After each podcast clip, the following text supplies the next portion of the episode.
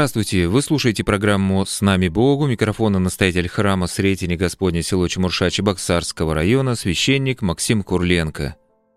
23 октября в церковном календаре совершается память преподобного Амвросия Оптинского, это день его представления, очень известного, почитаемого старца Оптиной пустыни, почитаемого как при жизни, так и по отшествии в вечность. Это 23 октября, 24 совершается память всех святых Оптиной пустыни, всех, кто подвязался и прославился в лике святых в этом монастыре. И сегодня в программе мы поговорим о святом преподобном старце Амвросии Оптинском. Старец вообще в православии это не определитель возрастного критерия, определитель духовного дара, дара рассуждения, прозорливости, дара духовного руководства, отеческой заботы о духовных чадах, которые к нему обращаются. До принятия монашества Амвросия звали Александр Гренков, отец его был сельским дьячком в селе Большая Липовица – Тамбовской губернии. Мать, Марфа Николаевна, занималась воспитанием детей. В 12 лет он поступает в Тамбовское духовное училище, по его окончании в 1830 году в Тамбовскую духовную семинарию. Учение ему давалось легко, о монашестве в те годы он не помышлял, как он вспоминал сам, говорил «Монастырь я и не думал никогда идти, впрочем, другие почему-то предрекли мне, что я буду в монастыре». За год до окончания семинарии он сильно заболел, так что думали, что его дни сочтены, и вот Александр дает обет, если выздоровеет, то обязательно пойдет в монастырь. Он выздоравливает, но обет исполнять не спешит. Сначала заканчивает семинарию, поступает учителем в дом к одному из помещиков, там знакомится со светским обществом. Он вспоминал, что уже тогда все, находившиеся в ссорах, искали его советы и просили быть примирителем. В марте 1838 года он начал преподавать в Липецком духовном училище, и, казалось бы, складывается все благополучно. Его уважают коллеги, начальство, хорошая работа, есть перспективы, но внутренний голос напоминает ему про данный обед. Промыслительно, что в это время он встречается с троекуровским затворником Иларионом, и тот его наставляет идти в Оптину пустынь, дескать, ты там нужен. Ну и тут Александр тянет до последнего, Ему нужен серьезный толчок, и вот в один из дней после вечера, проведенного у знакомых, который прошел в большом оживлении, он решает для себя, что хватит.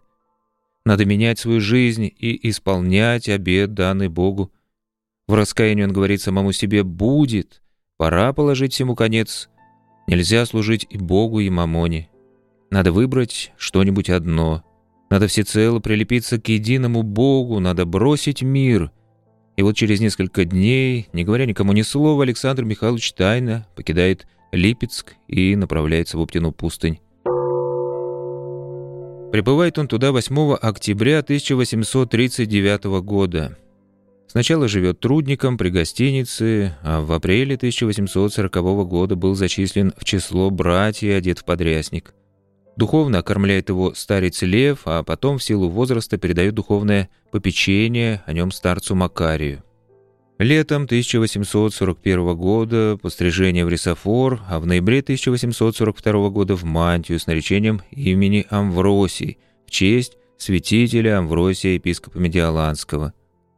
Февраль 1843 года рукоположение в иродиакона, декабрь 1845 в иеромонаха. 1846 году он тяжело заболел и пострижен был в схиму из-за болезни. Ему сохраняется имя также Амвросии, обычно в схеме оно меняется. Потом из-за болезни он был выведен за штат монастыря. После смерти старца Макария в 1860 году иеромонах Амвросий принимает на себя бремя старческого служения – Несмотря на свою постоянную болезнь и хилость, он соединяет неиссякаемую жизнерадостность, и он умел давать свои наставления в простой шутливой форме, они легко запоминались слушающим. Когда это было необходимо, он был взыскательным, строгим, требовательным и даже применяя наставление палкой или накладывая пятимью. Старец не делал никакого различия между людьми, к нему шли петербургский сенатор, крестьянка, профессор, столичная модница. К нему обращались и простые люди, и монашествующие, представители интеллигенции, например, Достоевский, Леонтьев, Толстой, Соловьев, Киреевский, Погодин, многие-многие другие. Преподобный старец Амвросий является прототипом старца Зосимы из романа Достоевского «Братья Карамазовы». Писатель неоднократно встречался и подолгу беседовал со старцем. Особое попечение в Росе-Оптинске имела Шамардинская обитель, расположенная недалеко от Оптиной пустыни, основанной по его благословению. Именно там, в Шамардинской обители, старец завершает свой земной путь 10 октября 1891 года. Старец Амвросий Оптинский обладал необыкновенно живым, острым, наблюдательным, проницательным умом, просветленным, углубленным, постоянно сосредоточенную молитвой, вниманием к себе и знанием подвижнической литературы. По благодати Божией его проницательность переходила в прозорливость. Он глубоко проникал в душу своего собеседника, читал в ней как в раскрытой книге, не нуждаясь в его признаниях. Оптинский старец, ведший при жизни обширную переписку, оставил после себя многочисленное духовное наследие, бережно собранное духовными чадами святого. И вот я прочитаю некоторые изречения старца, его душеполезные, слова, высказывания, афоризмы. Спрашивали старца, как жить. Наиболее известное такое шутливое изречение его — это «жить не тужить, никого не осуждать, никому не досаждать и всем мое почтение». Казалось бы, простые слова, но в этой простоте сокрыта глубина евангельской мудрости. Можно сказать, что основная мысль этого изречения — смирение. Вначале научись не тужить, не осуждать, не досаждать, а после — и даст Бог, научишься и любить. Ведь эгоист и себелюбец, он не может любить других, он находится в духовной слепоте. Еще на этот же вопрос старец отвечал, нужно жить нелицемерно и вести себя примерно. Тогда наше дело будет верно, а иначе выйдет скверно. Вот так о серьезных вещах он говорил шутками, прибаутками, стишками-побасенками, о серьезных, глубоких духовных вещах. Так же, как и евангельские притчи, которыми говорил Спаситель, простые евангельские притчи, они несли в себе зерно глубокого и духовного, но воспринимались легко и легко запоминались. «Жить можно и в миру, но только не на юру», — говорил старец. «На юру — это значит на людном открытом месте». «Мы должны жить на земле так», — говорил старец, — «как колесо вертится. Чуть только одной точкой касается земли, а остальными непременно стремится вверх, а мы как заляжем на землю, так и встать не можем. «Смотри, Мелитона!» Мелитона — это женское монашеское имя. Говорил старец одной монахине, предостерегая ее от высокомерия. «Держись среднего тона. Возьмешь высоко — будет нелегко. Возьмешь низко — будет склизко. А ты, Мелитона, держись среднего тона». Батюшка Амвросий советовал при кознях человеческих и вражеских прибегать к псалмам святого пророка Давида. Из письма духовному чаду он писал «Надейся на милость и помощь Божию и веруй, что силен Господь избавить тебя от всех козней человеческих и вражьих. Сказано в псалмах, Господь разоряет советы язычников и отметает мысли людей. Совет же Господень пребывает вовек. Выписываю тебе псалмы, которыми молился святой Давид, когда был гоним от врагов. 3, 53, 58, 142. Выбери из этих псалмов приличные для тебя слова и почасту прочитывай их, обращаясь к Богу с верой смирением. А когда будет бороть тебя уныние или томить душу безотчетная скорбь, прочитывай 101 псалом. Непременно нужно грехи записывать, как вспомнишь.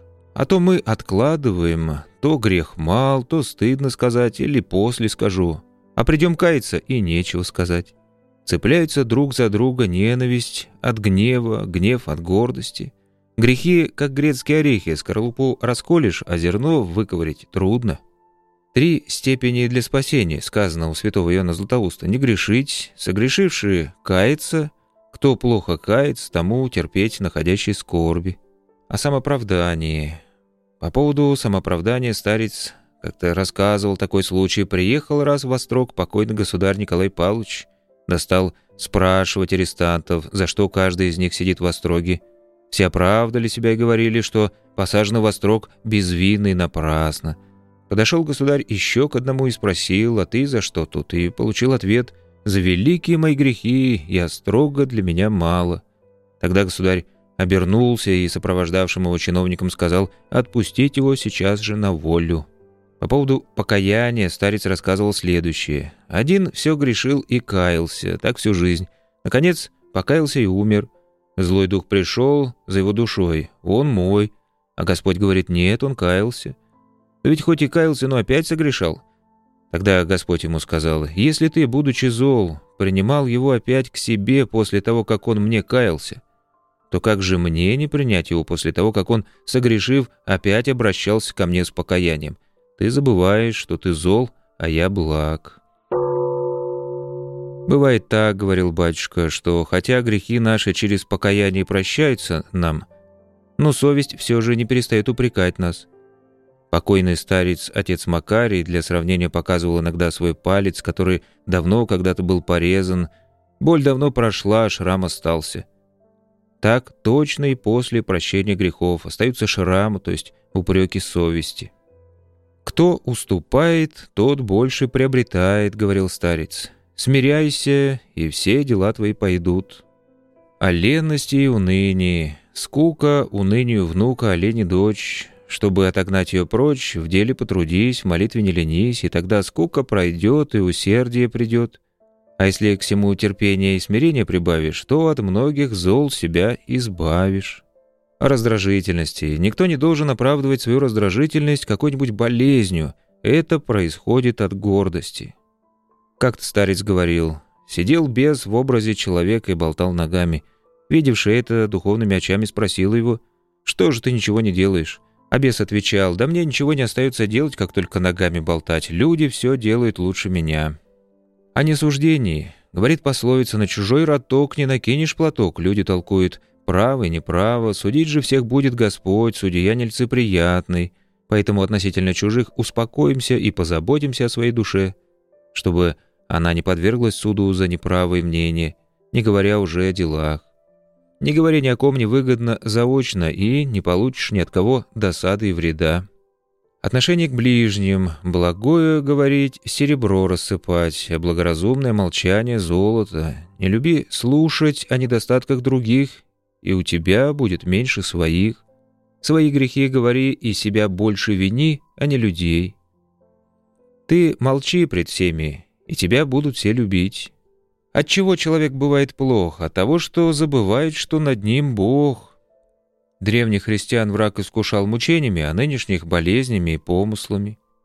Не будь как докучливая муха, которая иногда без толку около летает, а иногда кусает и тем другим надоедает, а будь как мудрая пчела, которая весной усердно дело свое начала, и к осени окончила медовые соты, которые так хороши, как правильно изложенные ноты.